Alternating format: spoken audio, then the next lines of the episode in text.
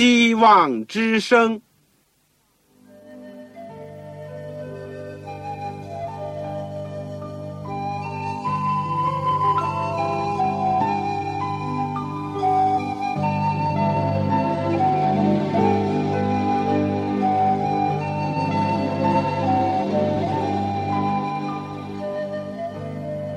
各位听众朋友，各位弟兄姐妹，欢迎您收听信徒培训这个节目。教会的兴旺，不单表现为人数众多，更要求教友的素质好。为了使教会真正达到人丁兴旺，又灵性健壮，希望之声特别为广大的信徒制作了信徒培训这个节目，满足主内同工同道的需要。信徒培训由黄牧师主讲，将有多种课程推出，欢迎弟兄姐妹们踊跃参加。下面我们就把节目时间交给黄牧师。各位亲爱的听众朋友，各位组内的同工同道，你们好，我是旺草，在这里特别在基督里面向你们问安，愿天上的恩惠平安。都领到你们，也欢迎你们收听我们信徒培训的节目。我们在过去的日子里面已经上了两课，第一门课是基督的生平与教训，一共三十六讲；第二门课是圣经要道和神学，一共四十四课时。现在是我们的第三门课。末世论，末世论，所有这些课程都会对我们的灵性，对我们为主做工有一定的帮助。我们在过去的岁月里面，也曾经收到不少听众的来信，他们说了自己的感受，也提到了有些是一小群一小群。一组一组人在收听，我们非常的感谢主，这正是我们推出这门课程的一个主要的目的。希望借着这个，和大家一起在圣经的重要的道理上，以及在装备我们能够为主做工上，打下一个初步的基础。所以，希望大家不断的还要为这个。节目祷告，为我祷告，正像我为你们祷告一样，让我们都能够得蒙上帝的赐福，自己的灵性获得造就，日后对别人也有所帮助。我们今天要讲的是末世论的第六讲：耶路撒冷和世界。经文呢是在马太福音。第二十四章，这是我们熟悉的一章圣经。希望大家手边有圣经。如果你没有圣经的话，可以请你来信告诉我，我们尽量的为你提供。好在我们学习之前，我们先做一个祷告。亲爱的天父，我们感谢你，我们可以称为你的名下，做你的儿女，而且。在你面前呢，许许多多位都已经愿意献身给你，为你工作，为你做见证。只是我们也知道，我们自己非常的软弱，我们有很多的缺乏。主，你看到我们个人的光景，也看到我们的需要。主啊，但是你是大有慈悲的主，你愿意。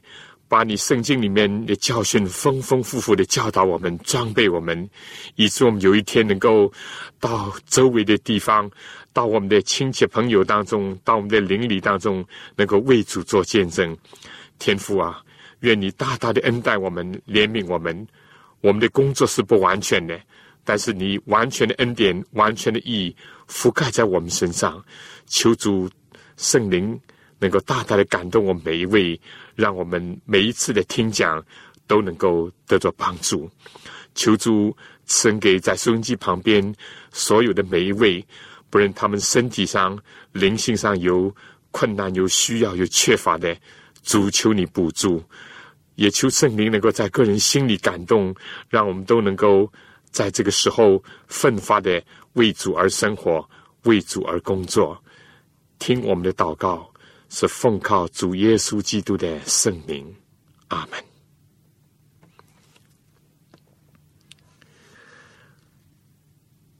弟兄姐妹，如果你有机会走进纽约的联合国大厦，有人对你说这个大厦顷刻之间要完全的倒塌，变成一片废墟，你会相信吗？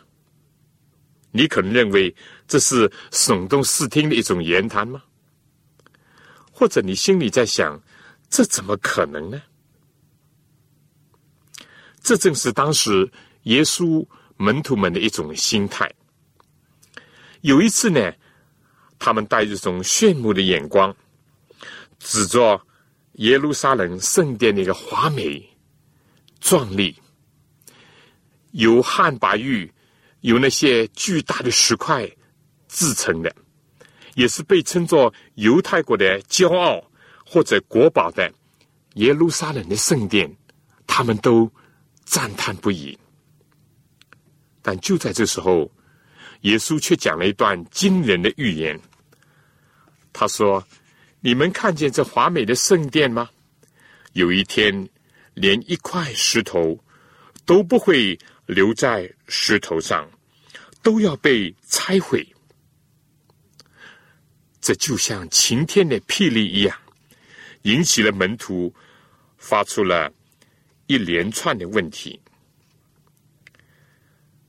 当耶稣在橄榄山上坐下的时候，门徒的暗暗。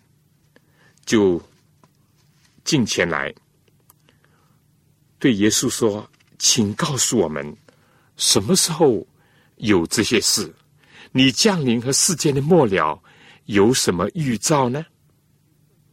门徒们似乎突然的领悟了。对了，如果耶稣所说的这些事情发生，那么唯一可能的就是在世界的末了。到那个时候，这个宏伟的圣殿。也就会毁于一旦，是不是这样呢？我们今天就要来研究学习这个题目：耶路撒冷和世界。马太福音第二十四章呢，回答了我们这个问题。对生活在今天的基督徒来讲，比当时的门徒呢，比较容易理解这个问题，因为。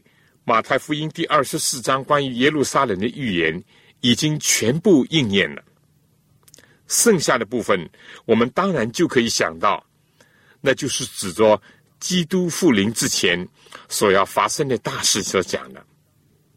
而马太福音这一章呢，也是新约圣经里面比较系统的，尤其是主耶稣基督亲自讲的有关末世论的。一个大纲，这就是我们学习它的重要性之一。重要性之二呢，就是耶稣为了爱怜当时的门徒，就把耶路撒冷的毁灭和世界的结局呢并在一起讲。但今天，当有关耶路撒冷的预言已经全部应验了。就更加坚固我们的信心，使我们知道这剩下的部分呢，必将应验，而且我们已经有了前面的一个疏影和借鉴。第三，预言之灵，接着华爱伦姐妹这样讲：“我一再蒙主指示，使我们应当叫人注意马太。”第二十四章，我们今天是处在这张预言正在应验的时代。本会的传道士、教师，应当将这些预言讲解给他们所教导的人听。他们也当除去所有无关紧要的事情，而只传讲那些决定人命运的真理。我们今天学习这个题目，也就是耶路撒冷和世界。我们首先来看一看，耶稣为什么把耶路撒冷的毁灭和世界的结局这两件事情联系在一起。然后第二呢，我们再简单的看一看耶路撒冷的毁灭应验了马太福音二十四章的哪一些方面。最后呢，我们从末世论的观点看一看基督。所预示的末世的大纲，我们现在就讲第一部分：耶稣为什么把耶路撒冷的毁灭和世界的末了连在一起呢？我们知道，耶稣最后一次进耶路撒冷，在靠近他所经常去的百发起的一座橄榄山那里。就打发门徒为他预备驴和驴驹子，这样呢，耶稣就应验了先知所预言的，他骑着驴和驴驹子进入圣城。当门徒和犹太民族的人想到旧约圣经的应许的时候呢，他们就万众欢腾，欢呼说：“何塞纳！”高高在上，何塞纳？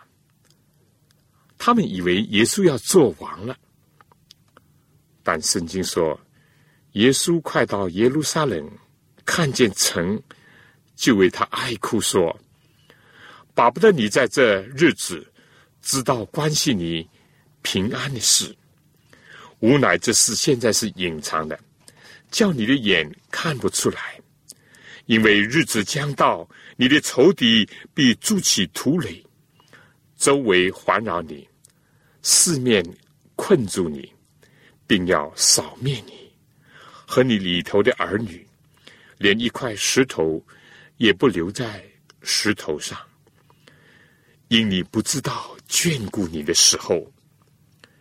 紧接着呢，耶稣就进了殿，再一次的挤进了圣所。赶出了里头做买卖的人，对他们说：“经上说，我的店必做祷告的店，你们倒使他成为贼窝了。”这是记载在路加福音第十九章四十一到四十八节。尽管耶稣呢已经一再的告诉门徒，他将要在耶路撒冷受害。被钉，第三天要复活。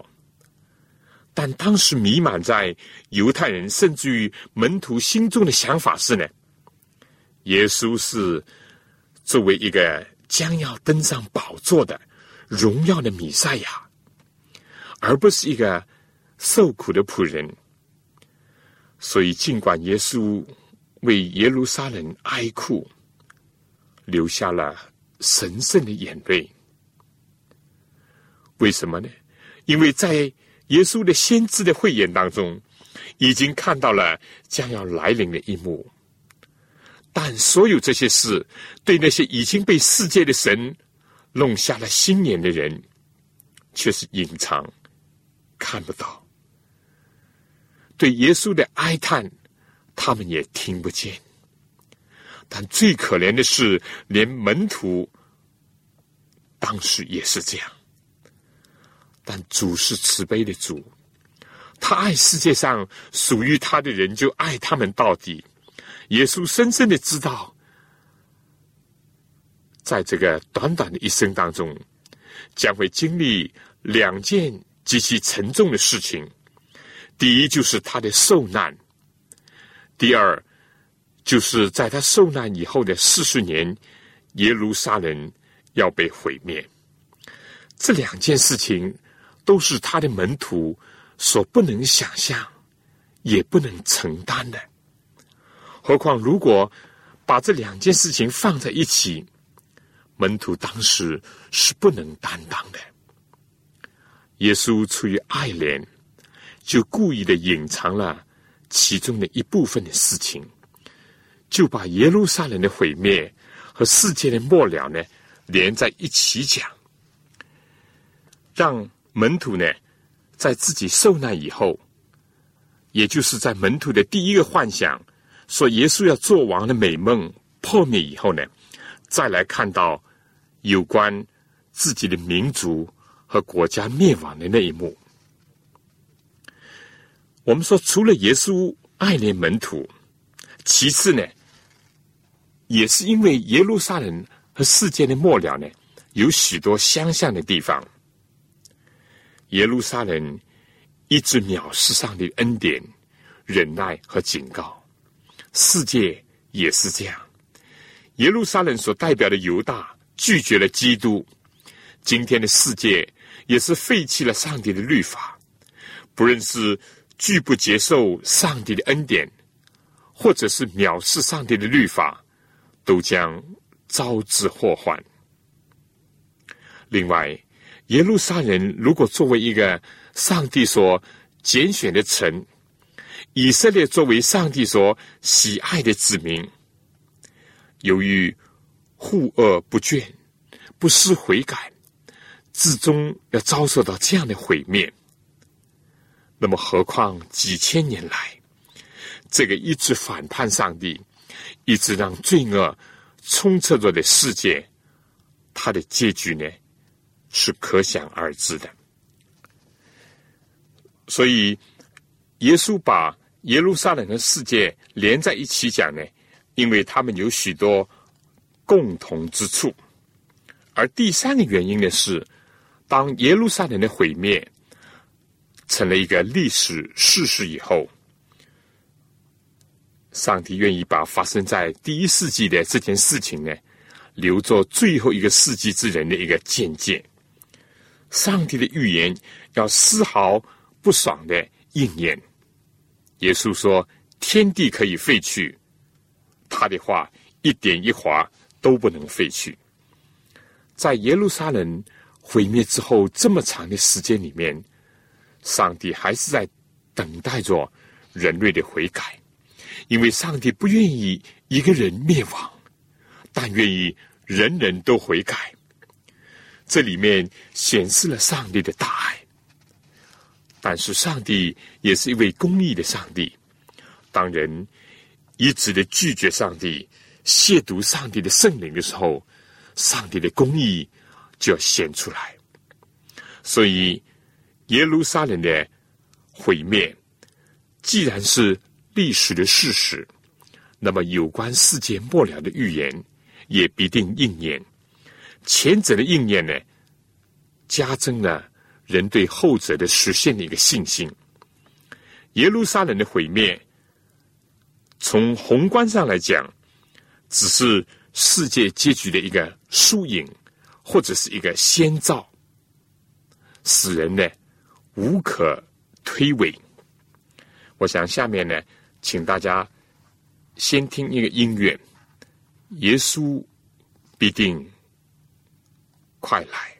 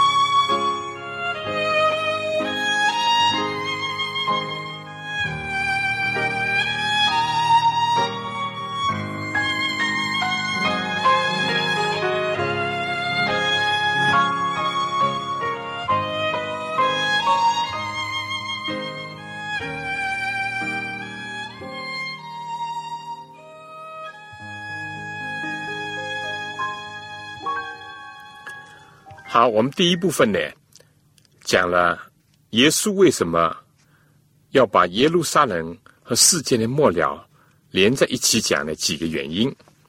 现在呢，我们第二部分要讲一讲耶路撒冷的毁灭，应验了马太福音二十四章的哪一些部分？耶稣在马太福音第二十四章提到耶路撒冷毁灭之前的预兆的时候呢，第一个讲到会有假先知和假基督的兴起。正因为犹太的通国呢瞎了眼，拒绝真基督、真先知，所以他们就为假基督、假先知的到来呢打开了门户。正因为他们的心中没有基督做他们的王，没有耶稣做他们灵性上的先知，所以呢，他们的心就容纳得下假先知和假基督。情况呢，也确实如此。犹太人往往在一种混合着政治和宗教的需要下呢，常常出现假基督和假先知。以号召人去实现或者恢复一个世俗的强国的美梦，他们反叛罗马，但也不断的遭到了镇压。紧接着，耶稣所讲的第二点又说：“你们要听见打仗和打仗的风声，但你们不必惊慌，因为这些事是必须有的，只是末期还没有到。”这只是一个先兆而已。那是呢，民要攻打民，国要攻打国。在耶稣升天之后的几十年，这些也都应验了。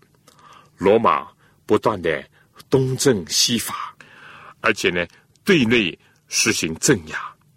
罗马在公元前六十四年就开始征服了叙利亚，而在犹太的本身呢，也一直酝酿着战争。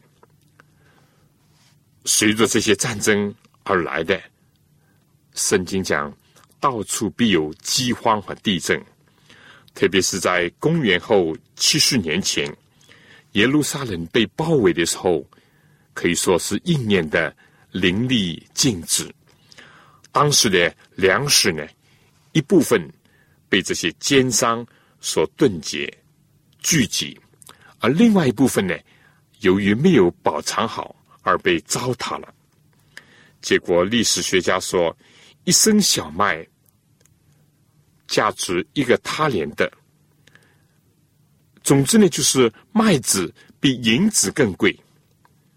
在饥饿的情况之下，许多人就肯吃这个皮带、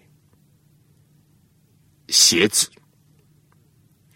或者是盾牌上面的皮面，有些人晚上冒死出去买粮食，结果被发现以后就被处死。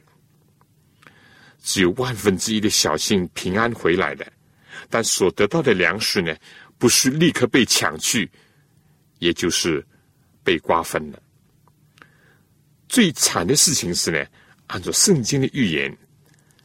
仁慈的妇人当着众人的面，亲手煮自己的儿女作为食物。历史学家呢，也同样的记述了这样的事情。而饥荒呢和瘟疫又是往往连在一起的。路加福音第二十一章第十一节呢，也提到了这同样的事情。甚至于历史学家也提到了。在耶路撒冷毁灭之前呢，确实有过大地震，而紧接着这种内外交困、极度的混乱，也是在恐怖的情况下呢。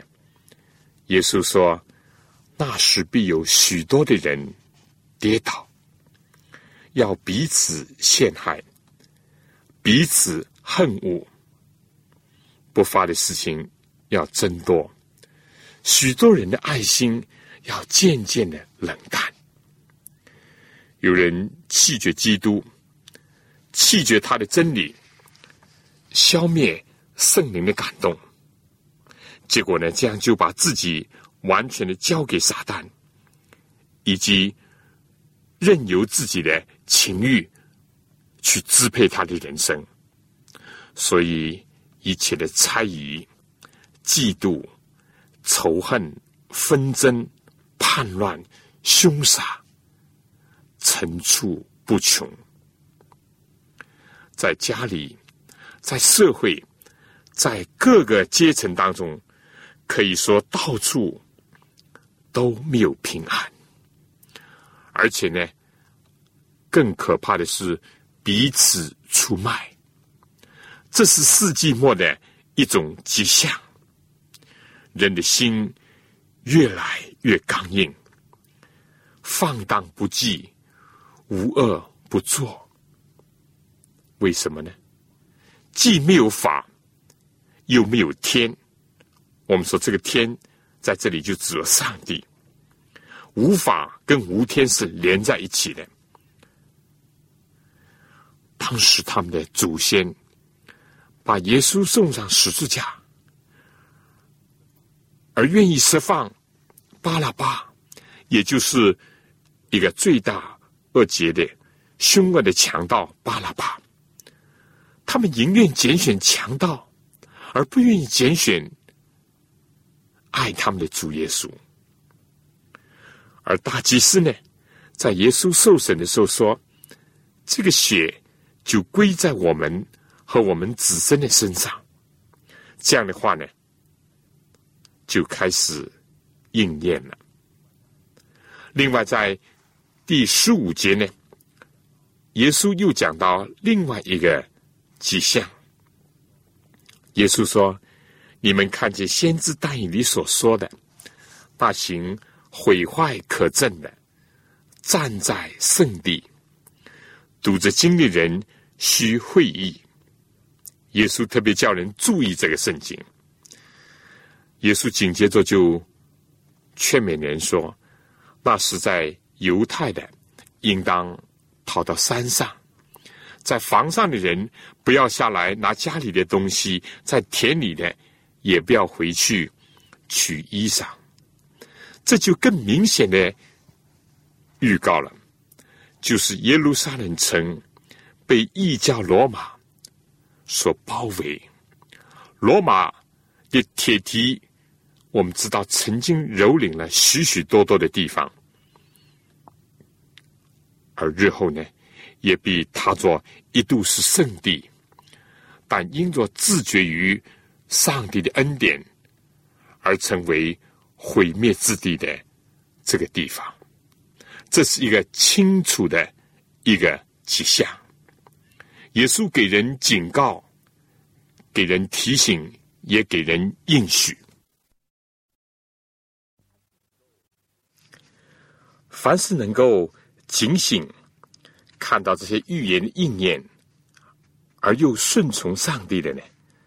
就得以活命，就得以逃离这个灾难。所以当时耶稣讲这些，正好像是提醒他们，不要再像罗德的妻子那样，再回头流连罪恶，流连世界，流连那些必定会朽坏的。事物，大家都知道，亚伯拉罕的时代，当索多玛、俄摩拉最大恶极的时候，上帝要用硫磺火烧灭他们。但是由于亚伯拉罕的带祷，他想起了他自己的侄子罗德的一家，所以就在上帝面前不断的祈求。上帝也垂听了他的祷告，结果派了天使把罗德的一家带出来。当然，他的女婿不愿意离开，他的女儿开始也不愿意。但尽管他们都出来了，但在出来的路上，天使吩咐他们不可以回头，意思就是说，不要再留恋这个罪恶的索多玛、俄摩拉，不要留恋其中的一切。但是，罗德的妻子，他的心还在索多玛，尽管他的脚脱离了索多玛城，被天使拉了出来，结果呢，就成为一根岩柱，留着后世的警戒。所以，耶稣也曾经叫人回想罗德的妻子这件事情，在这里也同样这个意思。耶稣说：“当你们看到这些的时候呢，不要再回家里拿来，也不要从房顶下来，赶快逃命。”第二呢，耶稣也就是说，不要心里面刚硬，继续的抵挡上帝的劝诫和警告。人最危险的就是不断的拒绝圣灵的感动，消灭圣灵的感动，使圣灵担忧，最后圣灵不得不离开，这是最大的危险。哀莫大于心死。第三呢，更加不要盲目，也不要误解，以为呢这是圣殿。这是圣城的所在，耶路撒冷是上帝灵格的地方，不会被毁灭的。不要盲目，因为只有上帝同在的地方，那个地方才是真正的圣地。如果由于抗拒上帝，上帝荣耀离开了，也就像旧约的以加伯那样，那么不管挂什么招牌，不管是什么圣城。都逃脱不掉他的一个豪杰和最后的可悲的命运，因为这样呢，他们只会因着他们离弃上帝、背叛上帝的律法，在这样的情况下，怎么能够期望得着上帝的保护呢？所以，我们要说，不要以为自己生命的地位和身份是永远不会改变的。犹太人、犹太民族就是在这点上自食其果。他们满以为上帝还能够保护和拯救他们，尽管他们弃绝上帝。但同时呢，凡是听从耶稣的劝诫、留意这些预兆的人呢，照历史的记载，没有一个基督徒在耶路撒冷被围困的时候灭亡的，因为他们听从了耶稣这个警告，趁着一度罗马出其不意的撤退，而当时的这个顽固的犹太人呢，以为。上帝像昔日派一个天使击杀了十八万五千亚述军队那样，又为他们施行神迹。结果这些犹太人就出城去追赶罗马军队。就在这样两方面都无暇顾及基督徒的时候呢，基督徒就趁机的逃出了被围困的城，得以保全了生命。我们说，所有这些政治上的、经济上的、宗教界的、社会人心的预兆和自然界的呢，都完全的应验在耶路撒冷被毁灭的前夕。尽管人们当时不相信耶路撒冷这样一个雄伟的大殿会毁于单席，会一块石头。也不留在石头上吗？也尽管我们知道围城的这个军官呢，一再的下令要保护这个圣殿，但事实上到最后，圣殿还是被熊熊的大火所吞灭。也尽管在这之前，一直有人提出劝诫，包括当时最著名的犹太史家约瑟夫。要提醒他本国的人能够求和，以获得安全。但是约瑟夫所得到的呢，是犹太人向他投射而来的标枪。事实上，在这个之前多少年来，上帝的先知，尤其是耶稣基督自己和基督的门徒，一再的劝诫和警告耶路撒冷的居民，但他们都是无动于衷，结果就应验了圣经所讲的：人种的是什么，收的也是什么。顺着情欲撒种的，就从情欲收败坏。因为上帝是轻慢不得的。照着历史家的记载，公元后七十年，耶路撒冷的毁灭呢是空前的，因为当时犹太人呢正是聚集过节，就被围困在里面。有好几年之久，而当圣城被破、圣殿被焚烧的时候，大批大批的人倒在血泊当中。有人估计，当时死亡的人数达到了一百万人之多。这在古代的历史当中，确实是骇人听闻的一招。不能说是绝后，但至少是空前的。从此，这个华美的宫殿呢，也就圣殿呢，就消失了。而在这个圣殿倒塌销毁之前，我们说，它真正的属灵的含义，也就是作为圣殿的一个属灵的生命呢，早已死而又死。所以，就这个方面来讲。它存在的意义已经丧失尽尽了。在这里，不仅让我们联想到我们今天的世界和今天的教会。下面呢，我想请大家听一个音乐。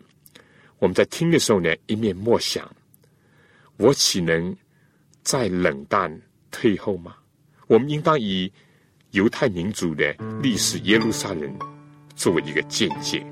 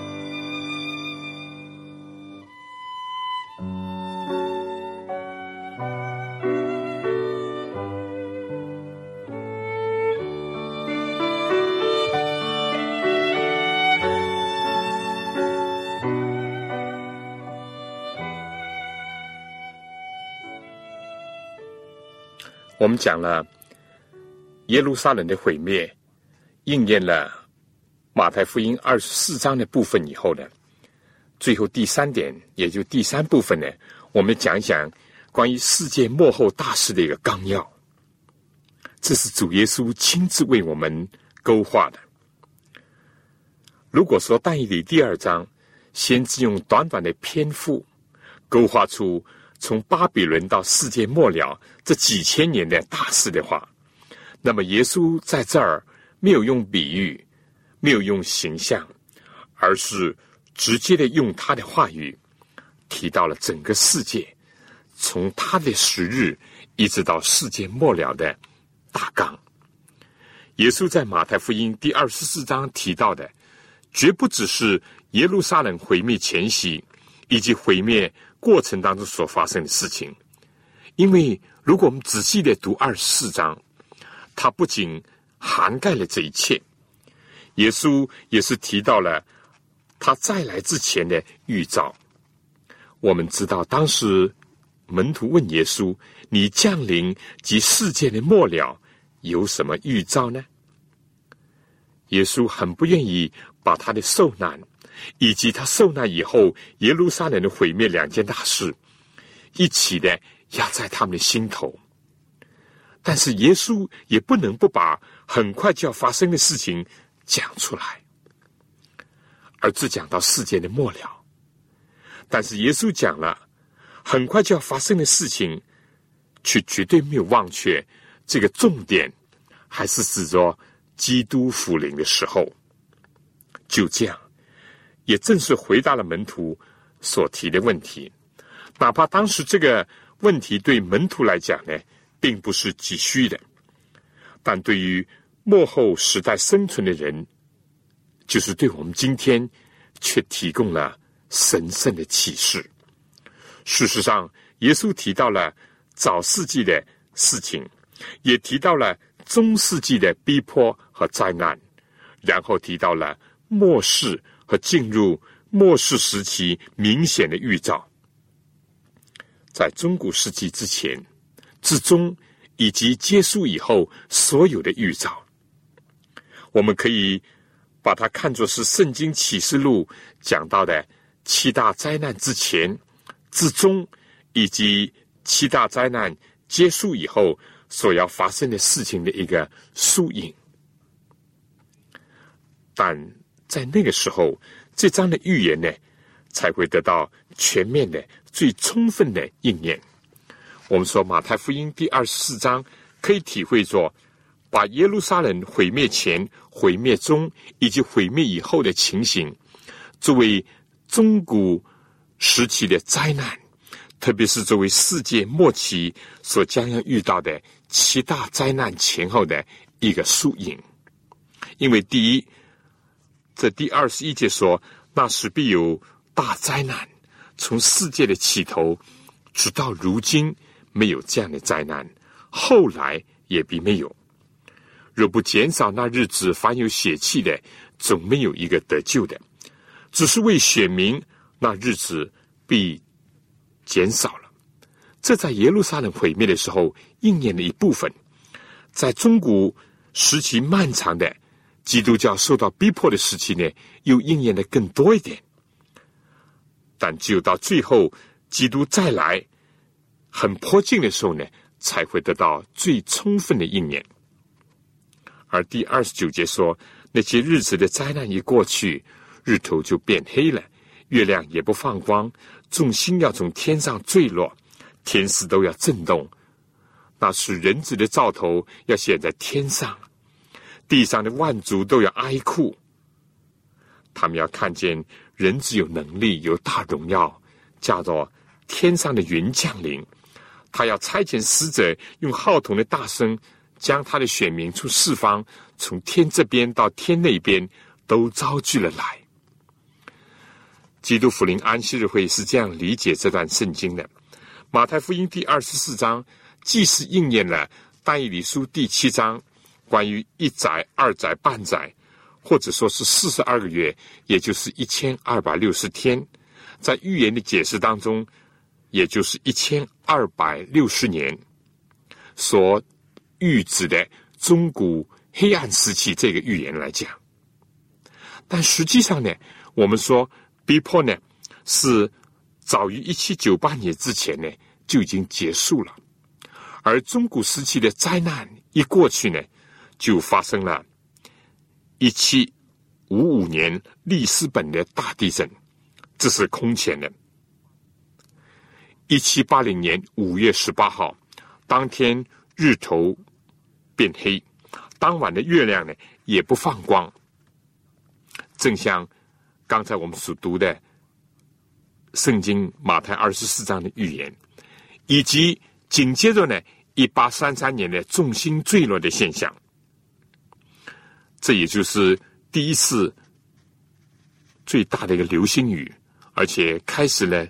流星学的一个研究的那一年，所有这些一七五五、一七八零、一八三三，正好像是这里所讲的地大震动、日头变黑、月亮不放光、重心要从天上坠落。但现在呢，还等待着最后的天势都要震动，也就是基督复临这件大事情。我们根据约尔书的预言呢。我们有理由相信，甚至所有这些事情呢，会在基督复临之前会再度的重演。对我们今天二十世纪人讲来，耶路撒冷的毁灭呢已经过去了，中古黑暗时期也已经过去了，我们进入到了末世，所有的预兆呢都出现在我们的眼前，正像我们。前面所提到的假基督、假先知不断的兴起。一九九三年，美国德州维口的大卫·克拉什就是一个突出的一个假基督、假先知的例子。当然还有其他的例子。至于打仗和打仗的风声，或者我说冷战和热战呢，一直没有停止过。进入了二十世纪以后。两次世界性的大战呢，已经发生过了，而且冷战不断。目前看来，冷战似乎告了一个段落，但是国要攻打国，民要攻打民，不论在亚洲、在非洲、在拉丁美洲，都层出不穷，在欧洲也是如此。据饥荒、地震、瘟疫，几乎每天的报纸、电视呢，都注解了这些事情。特别不法的事情要增多，这更加是今天触目惊心的一个事实。人们都在惊呼，在犯罪率日益的增长，到底怎么办？这世界的前途如何？而同时呢，在不法的事情增多的时候呢，人的爱心在渐渐的冷淡。除此之外呢，有一部分上帝儿女呢要受到逼迫，有一部分人呢。会在困难面前跌倒，有一部分人呢，虽然身在教会，但是他们的心呢，却彼此的恨恶。可以说，这就是今天教会的整体的一个写照。但不仅仅有黑暗、灰心的景象，耶稣也讲到，忍耐到底的就必得救。有一部分人呢，他们也就是。守上帝诫命和耶稣真道的呢？他们靠着上帝的恩典，有着圣徒的忍耐，但他们必须要忍耐到底，就一定能够得救。不但这样，在马太福音二十四章十四节呢，有一段光明的意象，这就是这天国的福音要传遍天下，然后末期才来到。耶稣的预示，其实呢，也是耶稣的应许。我们今天看到天国的福音，基本上已经传遍了天下，而且对许多的国家、对万民呢，都在做着见证。就拿基督福临安息日会来讲，在一九九五年的全球代表大会的报告里面就说，已经在。两百零五个国家和地区呢，在传扬永远的福音和现代的真理。当然，这里面只是讲福音要传遍，而且神的儿女呢要为真理做见证，不等于每一个人都会接受福音，都会信耶稣。但是上帝总要给他们一个机会。按照但以理书第七、第八章讲到那些毁坏可憎的站在圣地呢，他再一次的出现呢，就不是异教罗马了，而是指着一个属灵的巴比伦，一个属灵的被盗的势力要站在圣地，要控制上帝的真教会和真儿女。所有这些预言和预兆都越来越清楚的出现在我们的时代当中。所以我们一方面要谨慎，不要受人、受假基督、假先知的迷惑。去随从他们，或者是随意的讲啊，耶稣什么时候要再来？哪一天？哪一年？因为耶稣很清楚的讲过，他复临的日子没有人知道，连天使也不知道，唯独父知道。但另外一方面呢，我们应当看到了所有这些预言预兆的应验呢，就应当警醒。耶稣说：“你们一看到这些事情，就当挺身昂首。”因为你们得赎的日子近了，勿要谨慎，因为在末世呢，是一个有危险的日子，也有各种各样的试探和引诱，所以耶稣就劝勉门徒说，要时时警醒，常常祷告，免得被今生的思虑所困扰，以至于那个日子呢，突然的来到，而一无准备。我想最后呢，小结下。我们今天呢，从马太福音第二十四章呢，简单的讲了三个问题。第一，耶稣为什么把耶路撒冷的毁灭和世界的末了连在一起讲？我们说，耶稣这样做是为了怜悯当时的门徒，耶稣这样做是为了人们从耶路撒冷毁灭的事情上学到一个教训。第三，耶稣这这样做更加能够兼顾人的信心。尤其是对我们生活在末世的人，因为耶路撒冷的毁灭呢，已经成了一个事实，将来世界的结局呢，必定会照着他所预示的要应验。而第二部分呢，我们讲到了耶路撒冷的毁灭呢，应验了马太福音二十四章的部分的内容，虽然是非常的奇妙，但是不能涵盖一切。由此呢，就引申出第三部分内容，第三。部分，也就是说，马太福音二十四章的内容呢，更广泛、更全面的应验呢，一定是在世界的末了。但耶稣在这里呢，把早世纪、中世纪以及中世纪过后出现的情况和预兆呢，提示了出来。但是最全面的应验呢，必定是在基督复临之前，会得到完全的、充分的应验。我们感谢上帝，感谢他无穷的忍耐。彼得书说：“主的应许尚未成就，有人以为是单言，其实不是。上帝在单言，乃在宽容我们，因为上帝愿意人人都悔改，包括你跟我都信福音。上帝不愿意一个人沉沦，我们为此感谢上帝极大的慈爱。然而，我们也必须要知道，上帝也是一位公义的神，对于拒不悔改。”对于护恶不圈的，对于藐视主的恩典，并且践踏主的律法的人，上帝公义的报应的日子呢，一定会来到。耶路撒冷的毁灭呢，只是一个间接。世界如果不悔改，也必重蹈这个覆辙。但作为一个基督徒，最重要的，非但是自己要蒙恩，要保守自己在上帝的爱里。在真道上建立自己，在圣灵里祷告，而且仰望主耶稣基督怜悯，直到永生。不是到此为止，还要为主做工。有些人存疑心要怜悯他们，有些人在火中要抢救他们。但是，他罪恶呢，不应当有任何的沾染。这就是犹大书第十九节到二十节所给我们的提示。愿主帮助我们这些。盼望主复临的信徒，能够在主的恩典里面得蒙保守，而且引导更多的人欢然的建主，能够靠着主警醒预备，而且能够面对末世所有的挑战，应付所有的试探和试炼，靠着主而得胜。我想下面有些学习的资料，就是如果你有怀人的著作《善恶之争》的，请你读第一章。有几问题可以讨论一下。第一，你对马太福音第二十四章有些什么新的认识，或者还存在什么问题？你对某些教会所讲的今天的以色列是应验了旧约的预言这种说法有什么认识？第三，从耶路撒冷的历史和经验，以及犹太民族的经验当中，作为上帝的选民和愚民的我们，应当得着什么教训？弟兄姐妹，我们今天就讲到这里。希望你下次同样的时间收听我们的节目。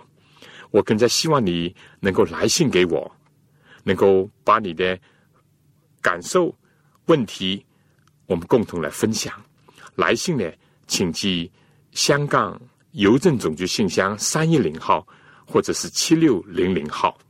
望草收，望就是希望的望，潮水的潮。如果你写信来，我愿意把一本小册子《圣灵向众教会所说的话》寄给您。好了，我们下次再见。愿上帝赐福给您、您的全家和您的教会。